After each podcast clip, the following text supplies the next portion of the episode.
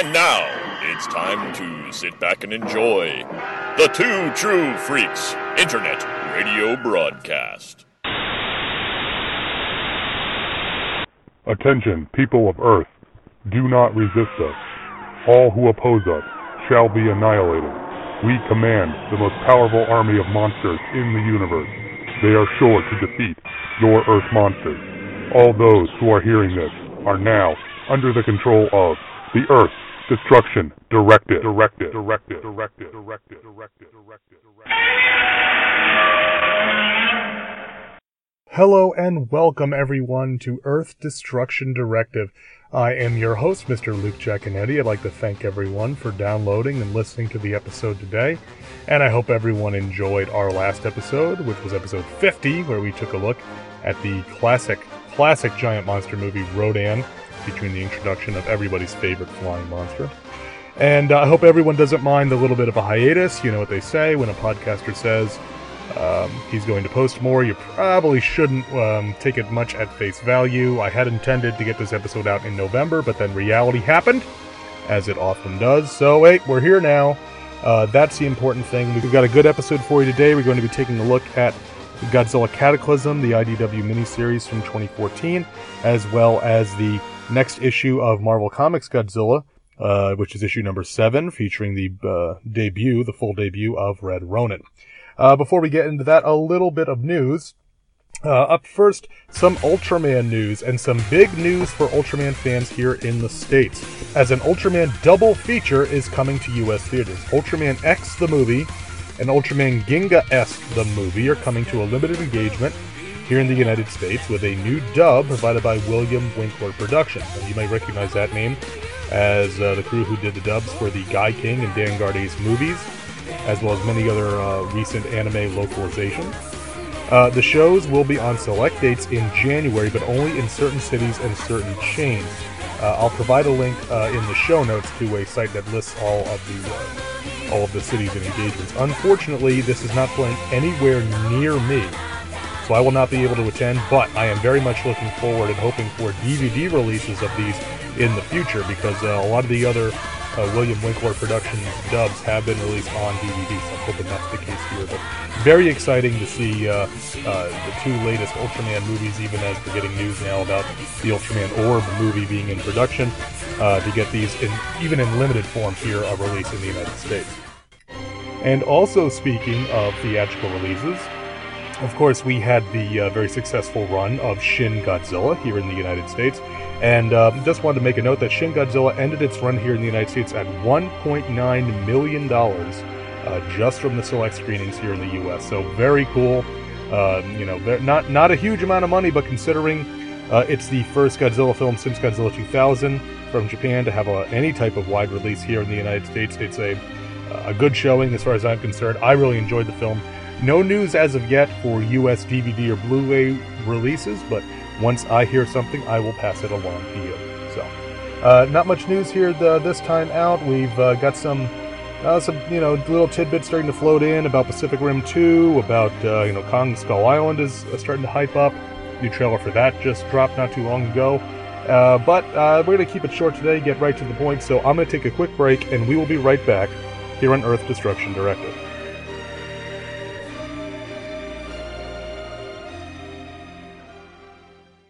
Hurt? Can't work? Call the law offices at Turner, Conroy, and Finkelstein, 555 double ought double ought. In a wreck and need a check? Call the law offices at Turner, Conroy, and Finkelstein, 555 double ought double ought. Practicing medicine without a license? Call the law offices at Turner, Conroy, and Finkelstein, 555 double ought double ought. I was going through a really messy divorce. I just came home one day and everything was gone. Even the ice cube trays out of the freezer. What kind of sick bitch takes the ice cube trays out of the freezer? Turner, Conroy, and Finkelstein got me my stuff back, and all it cost me was alimony, child support, retainer fees, expenses, and paying off that guy we saw down at the pump and gulp. Thanks, Turner, Conroy, and Finkelstein. For all your legal and illegal needs, call the law offices of Turner, Conroy, and Finkelstein, 555 double ought double ought. Not licensed to practice law in any state or the District of Columbia. Turner, Conroy, and Finkelstein is a wholly owned subsidiary of Biscuit Basket Consolidated Brands Incorporated. The Fantastic Cast is your guide to the Fantastic Four from the beginning of the Marvel Age of Comics in 1961 onwards.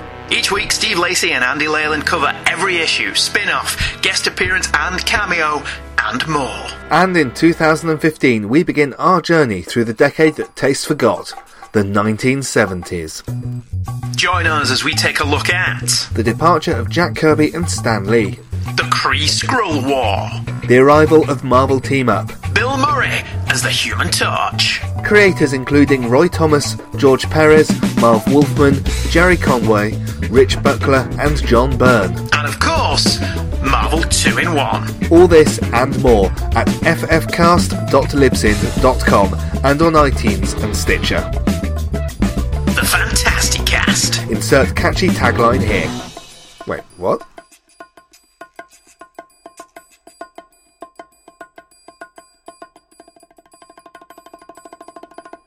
Okay, we are back here on Earth Destruction Directive. Godzilla Cataclysm was published by IDW Publishing as a five issue miniseries. The first issue was released on August 13th, 2014. Uh, the s- series was written by Cullen Bunn. The art was by Dave Wachter. The letters were by Chris Mallory, and the editor is Bobby Curnow. Twenty years ago, a great monster war erupted all over the earth. Kaiju by the dozens appeared, and in their wake, the world that was vanished. And so did the monsters, leaving just as abruptly as they had arrived.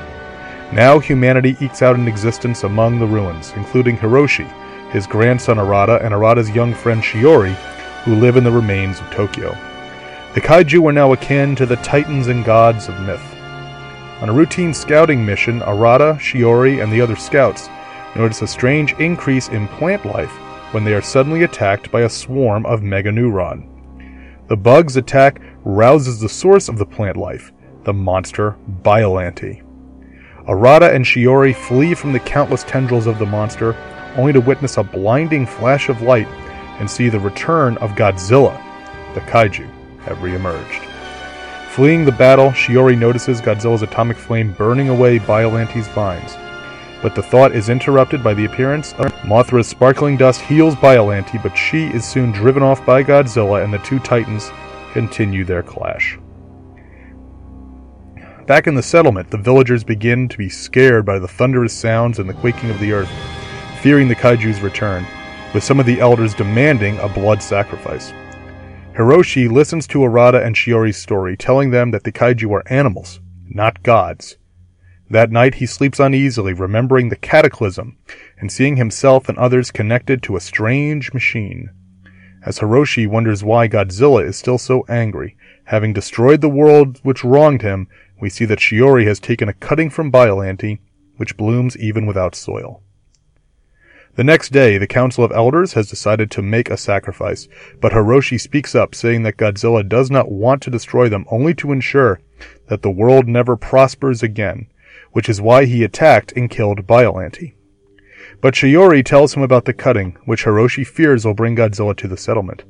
He bemoans that man cannot subjugate the kaiju and that they were foolish to ever try, as he remembers before the cataclysm, as he and a team sit around a strange machine wired in via helmets, seemingly trying to control Godzilla, but only succeeding in enraging him. Back at her tent, Shiori's simple cutting has grown into a massive tangle of vines, which begins to cry out as it did in Tokyo. Soon the sky is darkened by Megaguirus and the Meganeuron swarm, feasting on the vines and soon turning on the villagers. Only the timely arrival of Mothra stops the rampage, but it is too late as Godzilla appears on the outskirts of the settlement. Hiroshi knows that Biollante is the key to the world's future and vows to protect what is left. Hiroshi confesses to Arata and Shiori his part in the mind control plan which helped bring about the cataclysm. A team of psychics were put together, their abilities combined and amplified. But after initial success in making the kaiju docile, they pushed too hard, releasing the pent up, animalistic fury of all the kaiju on the world. Arata explodes with anger, storming off, and Hiroshi and Shiori follow. But as Hiroshi continues to blame himself, he clutches his chest and collapses to his knees weakly, saying that his own demon has arrived, and from the harbor rises Destoroyah. Arata runs ahead, to warn the villagers, but it is too late, as Destoroyah breaks, up, breaks in part into crab form, hunting down fleeing villagers with micro-oxygen bursts. Hiroshi, still weak, tells Arata and Shiori that all he can do now is pray. As he had prayed to Godzilla for years to stay away, he now prays for Godzilla to forgive mankind for their arrogance, and that they will take better care of the world. Hiroshi's prayers are interrupted by a Destoroyah crab which stabs him through the chest. But Godzilla arrives. Whether he heard the prayer or simply sought out a new challenger, who can say? But the two monsters clash, rocking the countryside as they do. Mothra arrives and helps Godzilla, as Hiroshi tells the children to take Biollante and go as far away as they can. Mothra soon, soon falls to a micro-oxygen blast, but Godzilla then unloads his atomic beam into the back of Destoroyah's head, knocking him down. While down, vines snake out of the earth and grab him, holding Destoroyah in place as Godzilla incinerates him with a red spiral beam. Biollante helped Godzilla, and Godzilla did not interfere. As Godzilla leaves, and Hiroshi takes his last breaths, he muses on the nature of gods and the plight of men. Perhaps Godzilla simply had grown tired of the fighting, Maybe he knew that no matter the cataclysm, life will always win out, and that a rebirth will always come. Um, this is uh, it's a pretty good series. It's it's a worthy miniseries in IDW's library of Godzilla comics, but unfortunately, it's not one of the top shelf ones like uh, Half Century War, which we previously covered here. Um, you know, that's kind of the way it goes with these IDW books, is that all of them are generally good, all the miniseries are generally good, but some of them are clearly better than others. Uh, I kind of ran into the same sort of situation with uh, Gangsters and Goliaths, which was excellent, and then that was followed up with Godzilla Legends, which which was good, but not quite as good. It was enjoyable, but it was ultimately kind of forgettable. And that's kind of where this one is. Like I said, it's it's a very enjoyable, it's a fun read. Um, it doesn't take a whole lot of time uh, to read the individual um, issues. I mean, I read uh, I read all five of this. Excuse me, all five issues of this, and kind of in one sitting, and it went. It, you know, didn't take me all that long to read it. I mean, there's they're definitely modern comics. They're they're decompressed, and they are still telling one big story.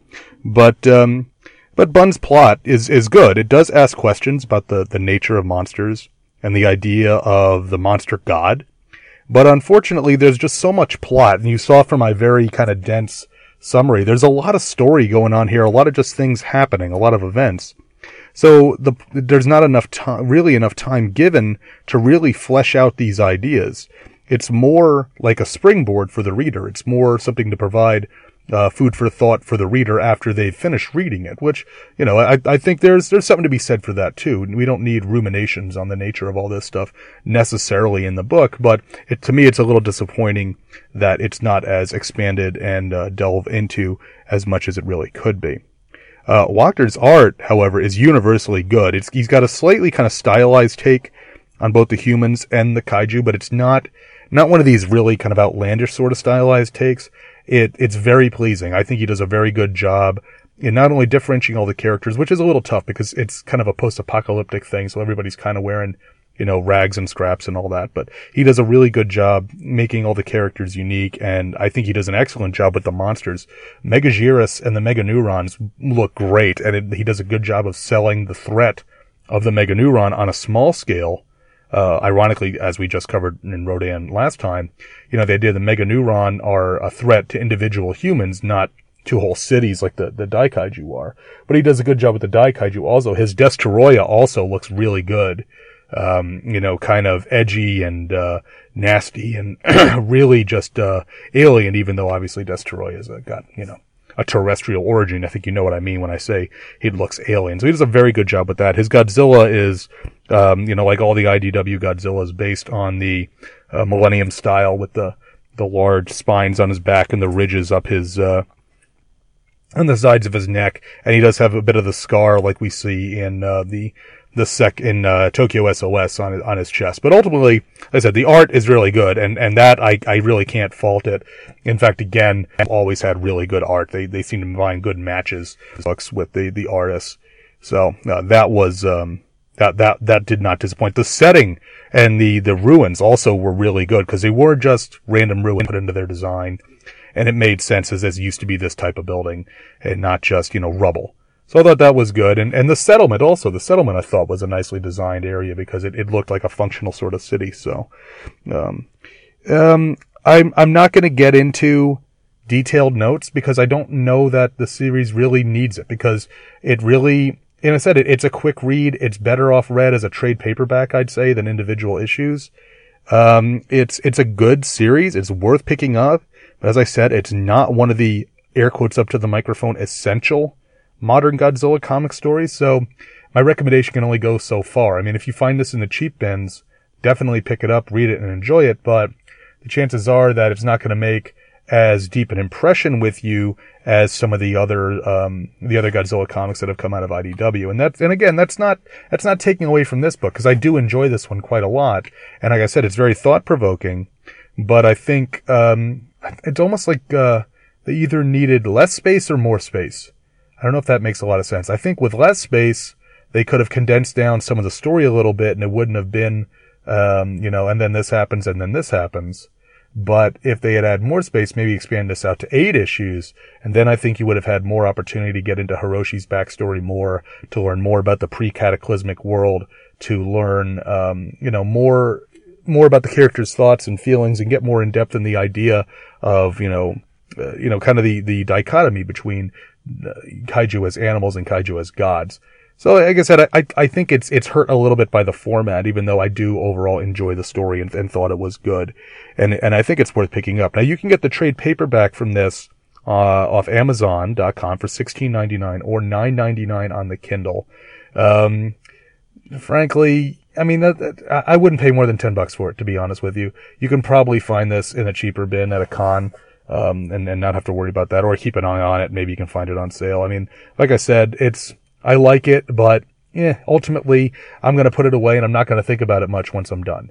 Which is, you know, unfortunately that's a very common thing, not just with Godzilla, but with a lot of modern comics is that I find that superhero comics or otherwise is that I read them and I enjoy them while I'm reading them and then I put them away and I never think about them again. And then, you know, I'll, I'll get drawn into a conversation or something and it'll say, oh, well, such and such in, in that book. I'm like, and vaguely I'm like, oh, I kind of remember that. It's like, I don't really remember the details. And part of that is me. I, have I've, I'm, I've trouble sometimes with details and in comics that I've read unless I've read them several times. But you know, it, it's just that kind of it's good, but okay. You know, it doesn't it doesn't really stick with me as com you know which compares negatively to um, again to use the same example as before, Half Century War uh, by James Stokoe, or even uh, another book by Stokoe, which was Godzilla in Hell, which was a very different series, but because it was so different and eschewed uh, dialogue and stuff like that and was very memorable. Whereas I, I, Cataclysm I thought was a really good series and liked it, but just didn't didn't doesn't hold up in my memory as much. So I don't know if that's a very professional criticism. I don't know if uh, that adds much value.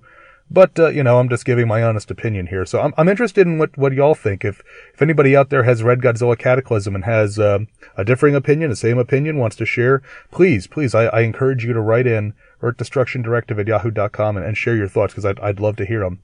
Because I, like I said, I, I did enjoy this series, but I'm, you know, I'm going to put it back in the bags and boards, put it back in the long box, and I'm not going to think about it again for a long time. So, uh, do with that information what you will.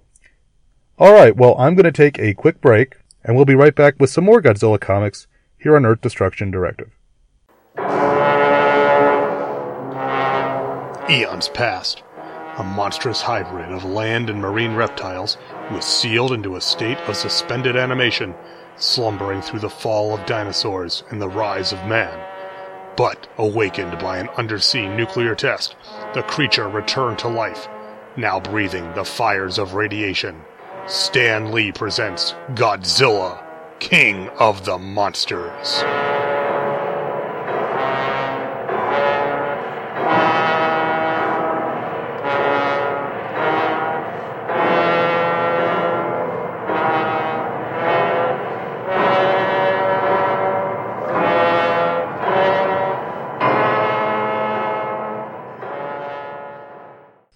Okay, we are back here on Earth Destruction Directive. Marvel Comics Group Godzilla number 7 was cover dated February 1978 and released on or about November 19, November 1st, 1977, excuse me. And, uh, this information, of course, comes from Mike's Amazing World of Comics at dcindexes.com. The cover features Godzilla smashing apart a missile silo and roaring his defiance as it behind him flies into view the super robot Red Ronin, who's grimacing with his, uh, you know, the, the terrible task before him. Uh, and, um, we've got to, you know, introducing the mechanized monster fighter. Look out Godzilla, here comes Red Ronin. Very good cover. I like this cover a lot. Um, really cool, uh, action sequence on the cover. Some great use of color. We've got a splash of pink where the missile is exploding. We've got, uh, orange fire coming up from this, the, um, the installation. We've got yellow smoke pouring out of it.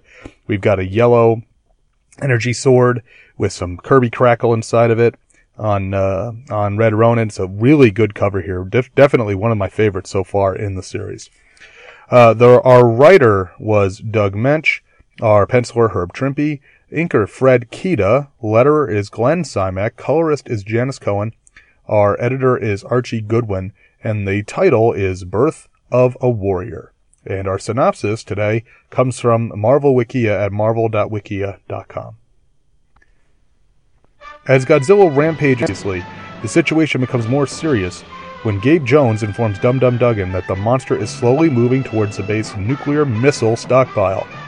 Meanwhile, in Detroit, Jimmy Woo is upset for jumping the gun and trying to start a romance with Tamara when she rushes in to tell him that she hasn't seen Robert Takaguchi all day. At that moment, the red Ronin robot comes to life and starts walking towards a fuel tank. Jimmy has himself lifted up to the robot's head and finds the unconscious Robert inside, and move and uh, flips switches and pushes buttons on the control panel, and eventually causing the rampaging robot to stop just before it stops the fuel tank. When a call comes in for them to use the Red Ronin, Jimmy finds that he cannot pilot the device as it is unresponsive to his mental commands. When Robert awakens, he sneaks aboard the robot while technicians work on the device. Finding that it responds to his mental commands just fine, he commands it to fly him to Godzilla, where it arrives just as the monster reaches a nuclear missile stockpile and is the only thing standing in his way. Next issue The Battle of the Ages when two raging titans clash on a field laden with potential holocaust in Godzilla vs. the Red Ronin. Wow, a lot of hyperbole for this issue, and I was pretty hyped up for it. What do you think? Did it live up to the uh, did it live up to the um, to the hype? I guess we'll find out. Let's get right into it. As I said, the cover is very action packed uh, with Godzilla destroying the missile. I, I really like it. It it may actually be one of my one of my maybe my one or two uh, favorite from the issue from the issues we've covered so far. It's just really good. And um, you know, it, it's it, it's what you'd expect for a Godzilla Marvel comic and be fighting a giant robot. So can't argue with that. Um, page one, Godzilla unleashes his atomic breath on the facility. There's lots of red use here in the color. Um, we don't have Janice Cohen does a um, you know. Uh, we, we talked about Carl Gafford a lot on Shogun Warriors. I think she does a good job here too with the red because it's all a red, basically a red background, and you see the orange and yellow flame spurting that the, the way they color his atomic breath. Um, it really sells the heat of the uh, of of the situation. You know, the and after the cliffhanger last time with him being loose and all that, this this really shows the it, it, it builds on that cliffhanger and picks it up very nicely. That Godzilla's really rampaging through this facility. So I think it's a very good opening splash page. Turning over now to page two, panel four. Uh, it's a cool panel because we got the missiles in the extreme foreground with a giant Godzilla looming in the background and then the tanks you see the uh, armor rolling towards him and rolling towards the rest of the facility, which is also on fire. Uh, very cinematic style panel. I could definitely see this in a film. You know, you're shooting, um, you know, up above the missiles, shooting uh, through them, so to speak, and then looking at the big monster coming down. Probably he'd be inserted optically, I would imagine, into that, or else maybe you're shooting a whole miniature set. But really a cool scene, and I and I do like this panel very much. Very, as I said, very cinematic. Uh, turning over now to page seven, panel one. This is a panel that is the height of the page and about two thirds the width, and it shows us just how big Red Ronin is as he uh, crushes all in his path. And we see the people, um, you know, we see Tamara and, and uh, Jimmy Woo, and we see some of the technicians running. as he uh, as he stomps forward very matter of factly, uh, you know, his fists clenched at his side, the other one holding his shield forward, and uh, it's it's it's um, you know it's a great sense of scale, which as I've said is kind of Herb Trimpe's specialty. It very much reminds me of a classic super robot style show which I'm guessing is in, it's intentional, where the intense power of the robot himself is often a plot point. And we get that very much here where he just looks implacable. You know, there's, it doesn't look like there's anything you could do to negotiate with Red Ronin, and there isn't because he's a machine. So he's just going to stomp his way forward. So very cool, um, cool sort of panel here. And uh, a real nice bit of automatopoeia as we get Cranch as he's stomping on something. And Cranch to me sounds like it should be like a chip. It's like a crispy ranch flavored chip, you know. It's, it's crispy, it's ranch, you know, it's Cranch. So. Page 10, panel 1, we get to see a Stark security craft, which is actually a really cool little one-off mecha here that Trimpe has designed because it look it's kind of like a little jet. It looks a little bit like the Cobra Firebat, except that the uh, the uh, the wings uh, wingtips point down instead of up. But then on top of it, it's got a helicopter blade, so it's like a VTOL. It's a very nice little design here for a, a simple security mech, but I do like it. I don't know if we I don't remember ever seeing this elsewhere, like in an Iron Man issue or something, but it's pretty neat. And it's got these long, like, like, uh, riggings on the bottom so it can land, do vertical takeoff and landing. Very nice. But the only thing I don't like, again, speaking like a Cobra vehicle, open cockpit. so, so if you get shot at, uh, I guess you're out of luck. Um, uh, page 11, panels 1 through 4, is, um, is, we see Red Ronin's foot slowly, slowly, slowly coming down, uh, towards the pressurized fuel tanks and um, you know, it, and he just hit some rigging on the top on the third one. It says Prek. Um, so as as he slowly comes to a halt right before he crushes the the tanks. Uh, this sort of scene kind of reminds me of something you'd see in a modern book where it's the same panel repeated over and over with little changes. Um, it's it's uh, although there there is some subtlety here. It's not just you know sometimes you get the feeling that the artist nowadays will literally just copy paste in Photoshop and add new word balloons. Here it's a little subtle because the shadow keeps changing on the tanks as Red Ronin's foot gets closer and closer, and you can see it on the ground as well. His shadow looms larger and larger. So, uh, all I have to say is that whatever punishment gets doled out to Rob, he deserves it and more. Because Jesus Christ, I mean, come on, man, you're gonna sneak into this giant robot and destroy a facility for for what? Because you think that the army's gonna kill Godzilla? It's like this is the real world, man. I recognize it's not actually the real world, but this is reality, man. You can't do that kind of stuff. Seriously, give me a break. Turning over now to page 15, we see Godzilla engaging with the behemoth. And this is a cool sequence where Dum Dum and uh, Howards are trying to, uh, you know, fight against Godzilla with the, uh, with, with the behemoth. And what I like about this, though, even though behemoth was designed to fight Godzilla and did capture him previously, he can still knock it around. There's a panel here at the bottom where he rakes into it with his two claws and sends, you see the next reaction is it sends, um, Dum Dum and Howard's flying. And, uh, Howard says, Oh, sorry, sir. Didn't realize Godzilla had such a reach. A machine can really only be so powerful compared to a monster, you know, especially a, uh, a flying battleship like this rather than you know a mecha ro- mecha machine robot like um, like Red Ronin or Mecha Godzilla or something like that. Also, I have to give credit. Howard's still smoking his pipe. Well, uh, you know, just because he's got a good pipe going on, just you know, I'm not going to interrupt that just because Godzilla's loose. No, sir, I've got my pipe and I'm good. Uh, turning over now to page 17, panel one, uh, where we, the reader, we're looking at Godzilla from behind as he stares down the behemoth. This is another absolute great shot that could be from a film. We see Godzilla's tail. We can see the motion lines that it's whipping around. He's got the, uh, you know, we see his spines running up his back. The facility is completely engulfed in flames with black smoke pouring off of it. You see Behemoth is coming up and like a broadside position at him as he's, uh, you can see Godzilla kind of roaring his defiance.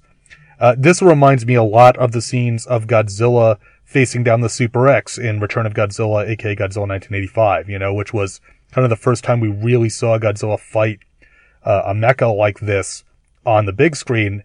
And we see here it is all the way back, you know, all like eight years earlier that we're seeing something very similar. So I thought that was a neat touch. And it's funny the things you see like that sometimes where it kind of foreshadows things that haven't happened yet and that they had no way of knowing they were foreshadowing it. So I think it's very cool. And then later on that same page, uh, panel three, the behemoth gets absolutely blasted with atomic breath.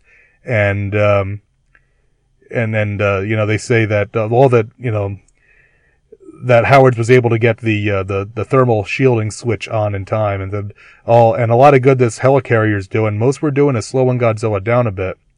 But sooner or later, time's gonna run out and that lizard's gonna tromp those nukes. So let's hope Dr. Tax Gizmo is on the way. And of course, he's referring, uh, to the Red Ronin. So, but a cool fight. And, and I do like this. It's, it's a bit of a holding action by, um, Dum Dum and Howard's and Behemoth is to try and keep Godzilla at bay. I think they've realized that toe to toe, they're not going to be able to stop him like this in the open. But if they can hold him long enough, maybe Red Ronin can ha- can come and help. So, uh, turning over now to page 23, as we see Red Ronin immediately uh, start to take off once Rob sits in the cockpit, and it's like, friggin' Rob, Jesus! Come on, man! I don't know why this kid wasn't locked up. He should have been put in the brig, if nothing else. I don't care if he is a kid. I mean, seriously. What the hell, man? That just ticked me off. I'm sorry. Turning over then to page 26, panel 3, as Rob pilots the Red Ronin, he crashes through a mountaintop with a very simple croom as he sends it, uh, you know, boulders and rocks flying in all directions. Um, again, showing off the insane power of the super robot. This is another kind of super robot anime trope. So I'm glad to see it make the, uh, uh, make the cut here. Uh, I don't like Rob with the stupid grin on his face in panel four. You just stole a giant robot to go fight Godzilla. I know you're probably going to save the day, but whatever happens to you, you deserve it. And I'm just putting that out there. That's just my opinion. So over on uh, page 27, panel 2, we get a reverse of kind of the normal scale shot where we're looking, we're above Behemoth looking down as Godzilla is still marching towards the missiles.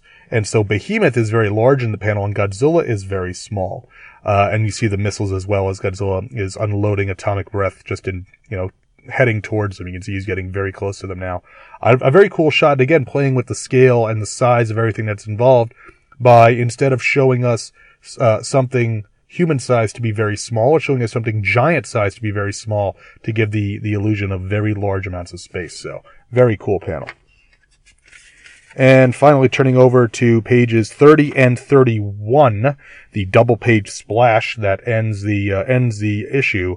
Double page splash, very appropriate for a showdown of this size. Monsters and robots right up Trimpe's alley, and this looks great as we see Red Ronin landing among the missiles, staring uh, defiantly up at Godzilla, who roars right back at him. Godzilla is a good deal taller than Red Ronin, which I wonder if that will come into play next issue. Very eager to learn about that, but uh, yeah, the showdown, it's on. It's absolutely right on right now. So um, overall, overall, I did like the issue, but it was a bit of a letdown because I was hoping for the throwdown between Godzilla and Red Ronin. And what we got instead was kind of an extended introduction to Red Ronin and more of friggin' Rob Takaguchi, who I could, I, he could disappear and I would not, I would not miss him one bit at this point. The Godzilla stuff with Godzilla fighting Behemoth and against Shield, that was actually really nice. But again, Godzilla takes a back seat here. And I don't like when Godzilla takes a back seat in a book titled Godzilla. That's just a personal, uh, personal pet peeve of mine. Uh, Trimpe's art is, is very strong. He does some great stuff here. As I said, some great, really cinematic looking shots with the monster interacting with the behemoth and, you know, the red Ronin and all that. It looks really cool. And even giving my criticisms of the issue, I'm very amped up for the fight next issue. And I did like the issue. I was just a little let down by because I was expecting a big fight. So, um, as always, this is collected in the Essential Godzilla. So uh, you can read it there if you don't have the original. Now uh, let's just take a quick look here at ads and see what we've got. Um, a lot of these ads are kind of the same ones we've seen before. Uh, Super Sea Monkeys. Simon and Schuster presents the complete marvelous collection. Uh, the newest one on here is the Superhero Women by Stan Lee. I love that you can tell this is the 70s because uh, Red Sonja is front and center there, which I think is great. Although, hey, there's Carol Danvers, so sometimes the more things change, the more they stay the same, you know? Uh, let's see here. Um, we got the Slim Jim Werewolf ad. Um, oh, we got a house ad, brand new from Pocketbooks. Two special collections of the first stories first six stories, numbers one through six, of the Fantastic Four and Spider-Man in full color, full color even, only a dollar ninety-five, and they've got, uh, wow, they got the Fantastic Four and Spider-Man, plus they've got the crosswords, and um, this is the superhero shop. That's who's doing this advertisement. They've got some Megos. They've got um, uh, super stamps, some cool stuff here. I have one of the old Marvel pocketbooks. I have the Daredevil one, which is in black and white. Uh, I don't think this is from the same thing. Actually, some of the earliest Daredevil comics I've ever read came from uh, from that uh, that pocketbook, which was pretty interesting. Um, let's see, someone. I know uh, we've got the uh, uh, Pizzazz ad, the uh, the Clark bars ad with all those candies that I've never eaten. Got the Hodgepodge ad. And like I said, nothing too exciting here. Uh, we do get Thor in the Dingaling family, which we've done previously, so I, I don't, I will not subject you to another, another reading of that. Uh, Marvel bullpen bulletins, we do have an advertisement here for Devil Dinosaur. So if there was ever a book that you should advertise Devil Dinosaur in, they got a little box with Devil Dinosaur and Moon Boy here, it would be, um, Godzilla. They're talking about, uh, Jack Kirby's two new titles, Machine Man, and then the other, of course, being, uh, Devil Dinosaur. I will cover Devil Dinosaur here eventually. I have the hardcover omnibus. Uh, maybe the best hardcover I've ever bought. Uh, just saying. So, uh, not, you know, not, not to bury the lead in that, but I love Devil Dinosaur ever since I was a kid. I picked up, I think, issue two at a, Know, kind of an antique shop sort of place, junk shop in um, Train Country, Pennsylvania, while on a vacation there with my family, and I loved it. I read that thing till it fell apart, and so I was so glad to get that uh, get that hardcover. But uh, yeah, that's about it for ads. Like I said, nothing much on ads this time. Kind of the same stuff as we've seen. Nothing all that interesting, but a good issue. I was hoping for a fight. You know, Rob Takaguchi pisses me off, but you know that's the way the cookie crumbles sometimes. But overall, I enjoyed it, and very much looking forward to what happens next time when we finally finally we'll get the fight between Red Ronin and Godzilla. So, what did you guys think? Have you folks out there read this one? Want to send some feedback in? Earth Destruction Directive at yahoo.com. Just let me know what you think. All right, I'm going to take a quick break and we'll be right back to finish up the show here on Earth Destruction Directive.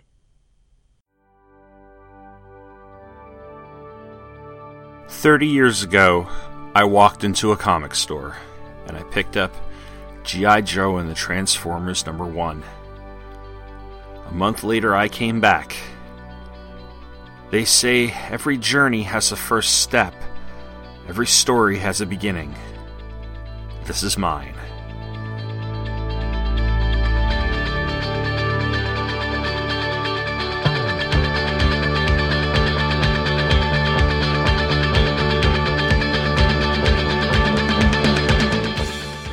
I may have begun my comics collecting career in earnest in 1990, but from the fall of 1986 until the fall of 1987, I was a regular at my LCS.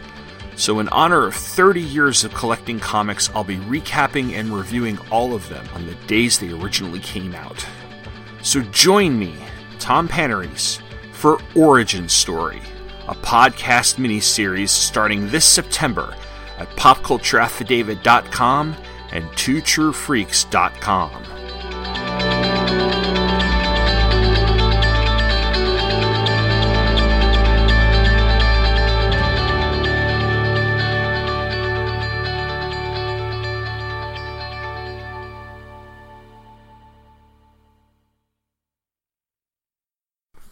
Hello, ladies and gentlemen, this is Jason Jaconetti.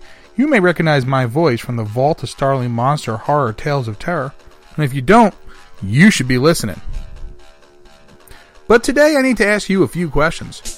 Do you like big bugs and you cannot lie?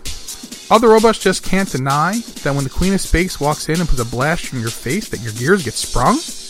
Are you deep in the bee we're sharing? Are you hooked and you can't stop staring? If you answered yes to any of these questions, then have I got a podcast for you. Bots, Bugs, and Babes, the B Movie Podcast. From classics to cults and all the yummy, yummy cheese in between. Look for my new show, Bots, Bugs, and Babes, on the Two True Freaks Network and on iTunes. That's Bots, Bugs, and Babes, the B Movie Podcast. Double J on the Triple B is your hookup. Holler if you hear me.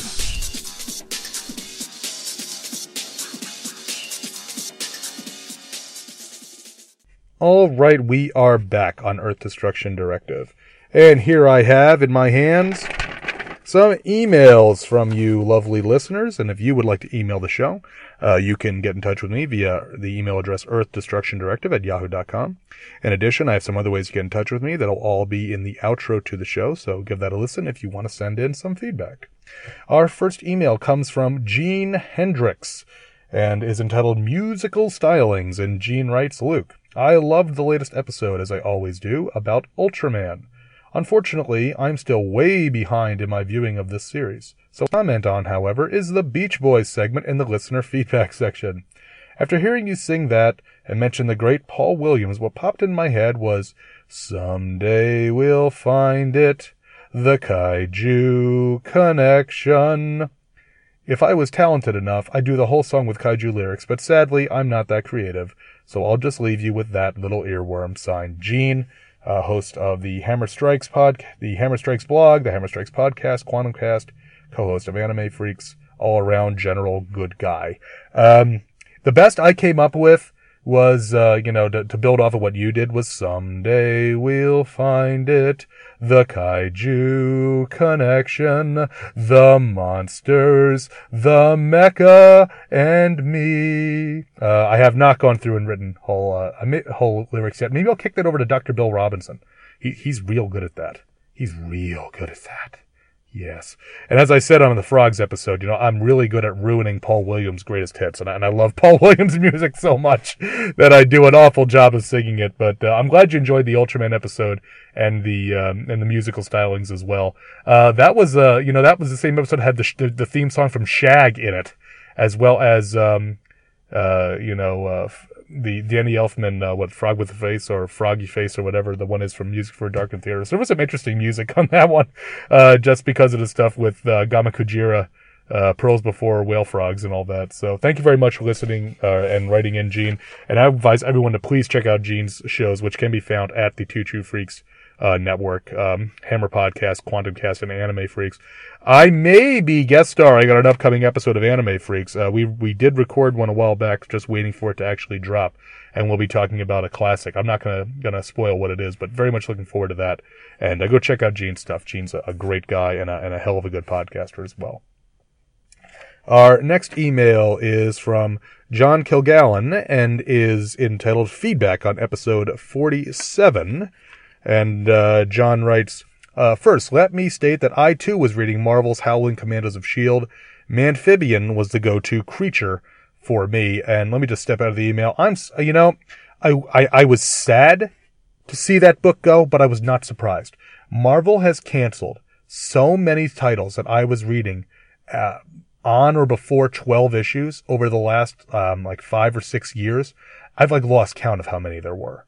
And, you know, books that I just don't understand just keep going and books that I really enjoy that maybe are more oddball, maybe a little off the wall, maybe a little obscure, just get candid, don't fight an audience. It's, it's disheartening. I mean, at this point, I am reading exactly one Marvel book and that's Power Man and Iron Fist.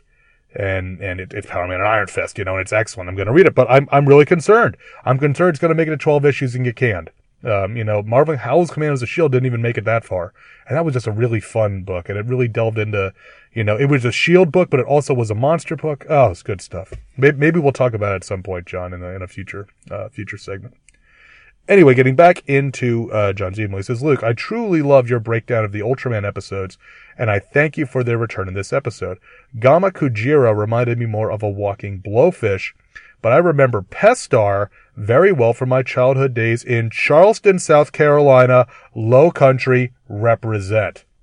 Rushing in after school to watch on the color TV set in the living room before dad would get home from work. The color TV was his after all. As a kid, it was all about the ships and weapons and monsters of the day fight. From the transformation to the color timer signaling the near death of Ultraman, I was held in rapture. That's awesome.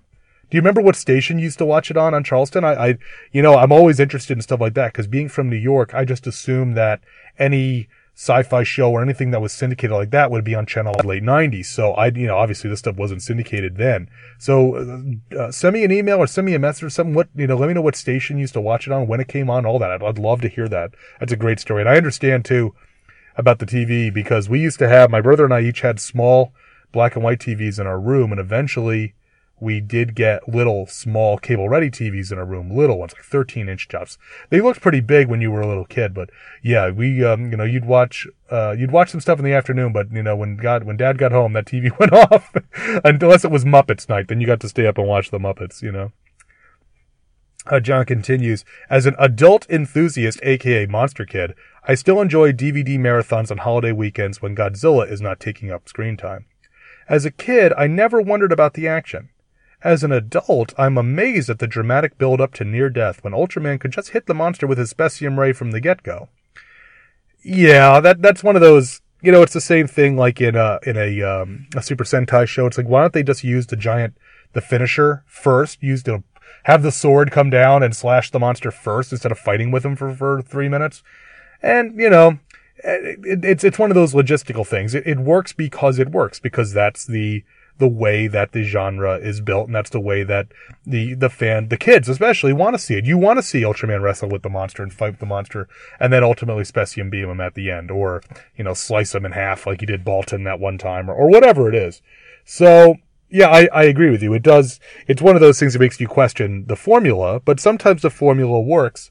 And I've always thought that the use of the color timer was brilliant. I've said this on the show before because it, it puts an artificial limit on how long your effects segment has to be. You know, the, the fight was always the most technically complicated aspect of any episode of Ultraman.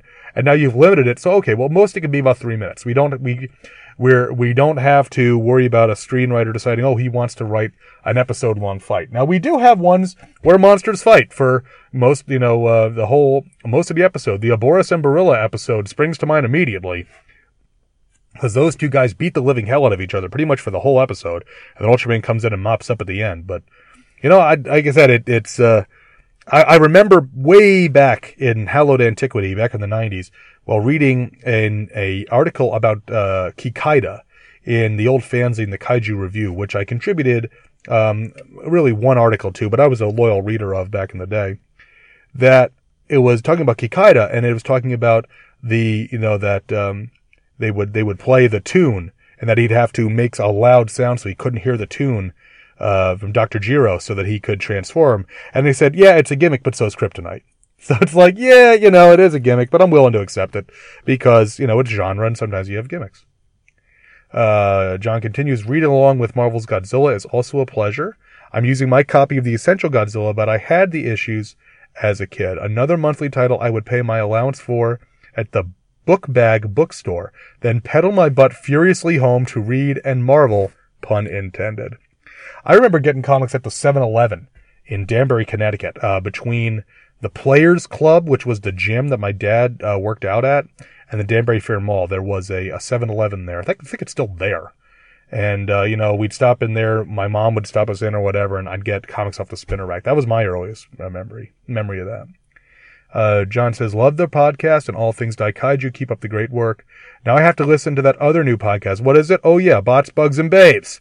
Signed, John Kilgallen. Well, John, I hope you do check out Bots, Bugs, and Babes. As I'm recording this, my brother and my dad actually just dropped uh, an episode covering um, The Crawling Eye.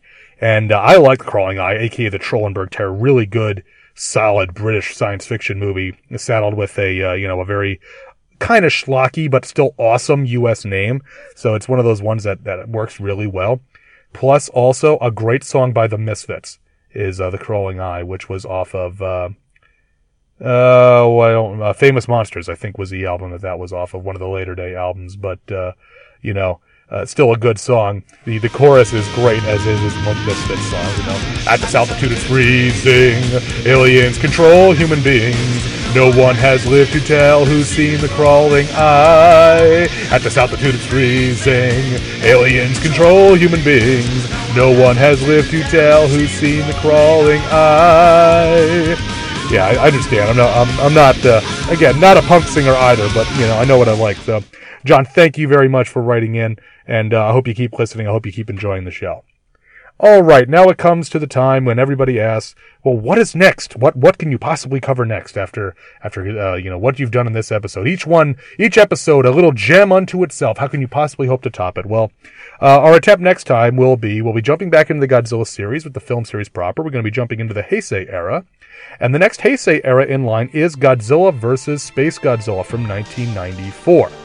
Uh, I'm a fan of this. I'm a big fan of Space Godzilla as a monster. I recognize that this movie has a lot of flaws, so I'm going to really try and watch it critically and not watch it as a fan and really give it a fair shake. Very much looking forward to that. Uh, I'll have to break out my Space Godzilla and Moguera Trendmaster toys with me probably because, man, those are cool, and I, I really dug those as a kid, and I still got all my Trendmaster toys on display now. I will also be covering the next issue of Marvel Comics Godzilla, which is Godzilla number 8, and should feature the uh, the finally the, the clash between Godzilla and Red Ronin, and uh, hopefully Godzilla doesn't blow all the uh, uh, you know the, that missile base and all the nukes sky high. That would be an interesting turn. I don't think it's going to happen, but I guess we'll find out because I have not read ahead. I, I wait until uh, I'm doing show prep in order to uh, to read the issue, so I don't get too far ahead and have too much future knowledge. But uh, that's what we've got planned. Any news, any uh, feedback, anything that comes up, anything interesting breaking, we'll have it here. And um, that's about all I've got. I want to thank everybody for listening. And until next time, keep them stomping.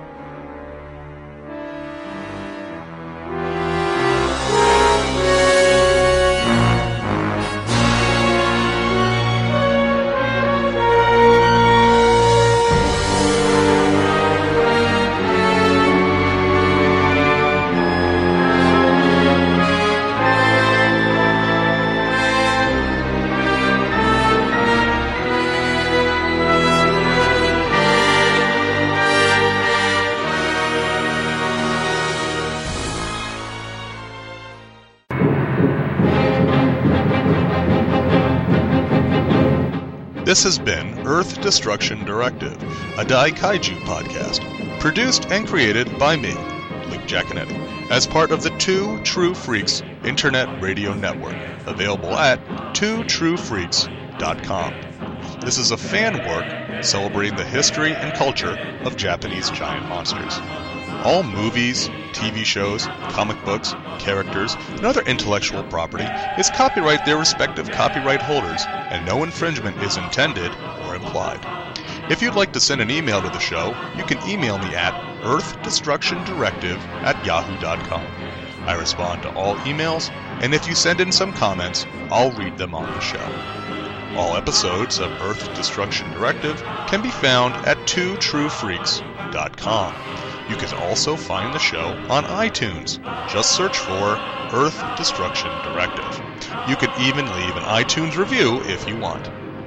You can get in touch with the show on Facebook. Just search for Earth Destruction as the first name and Directive as the last name.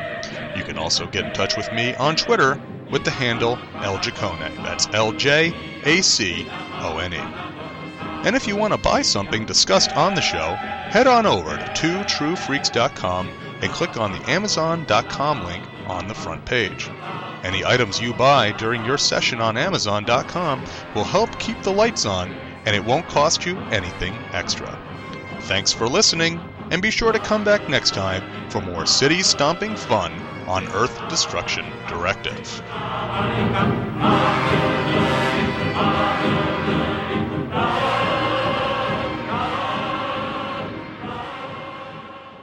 Tune in next time to hear the crusty old podcaster from Oklahoma say, There's a WTF moment if I ever saw one.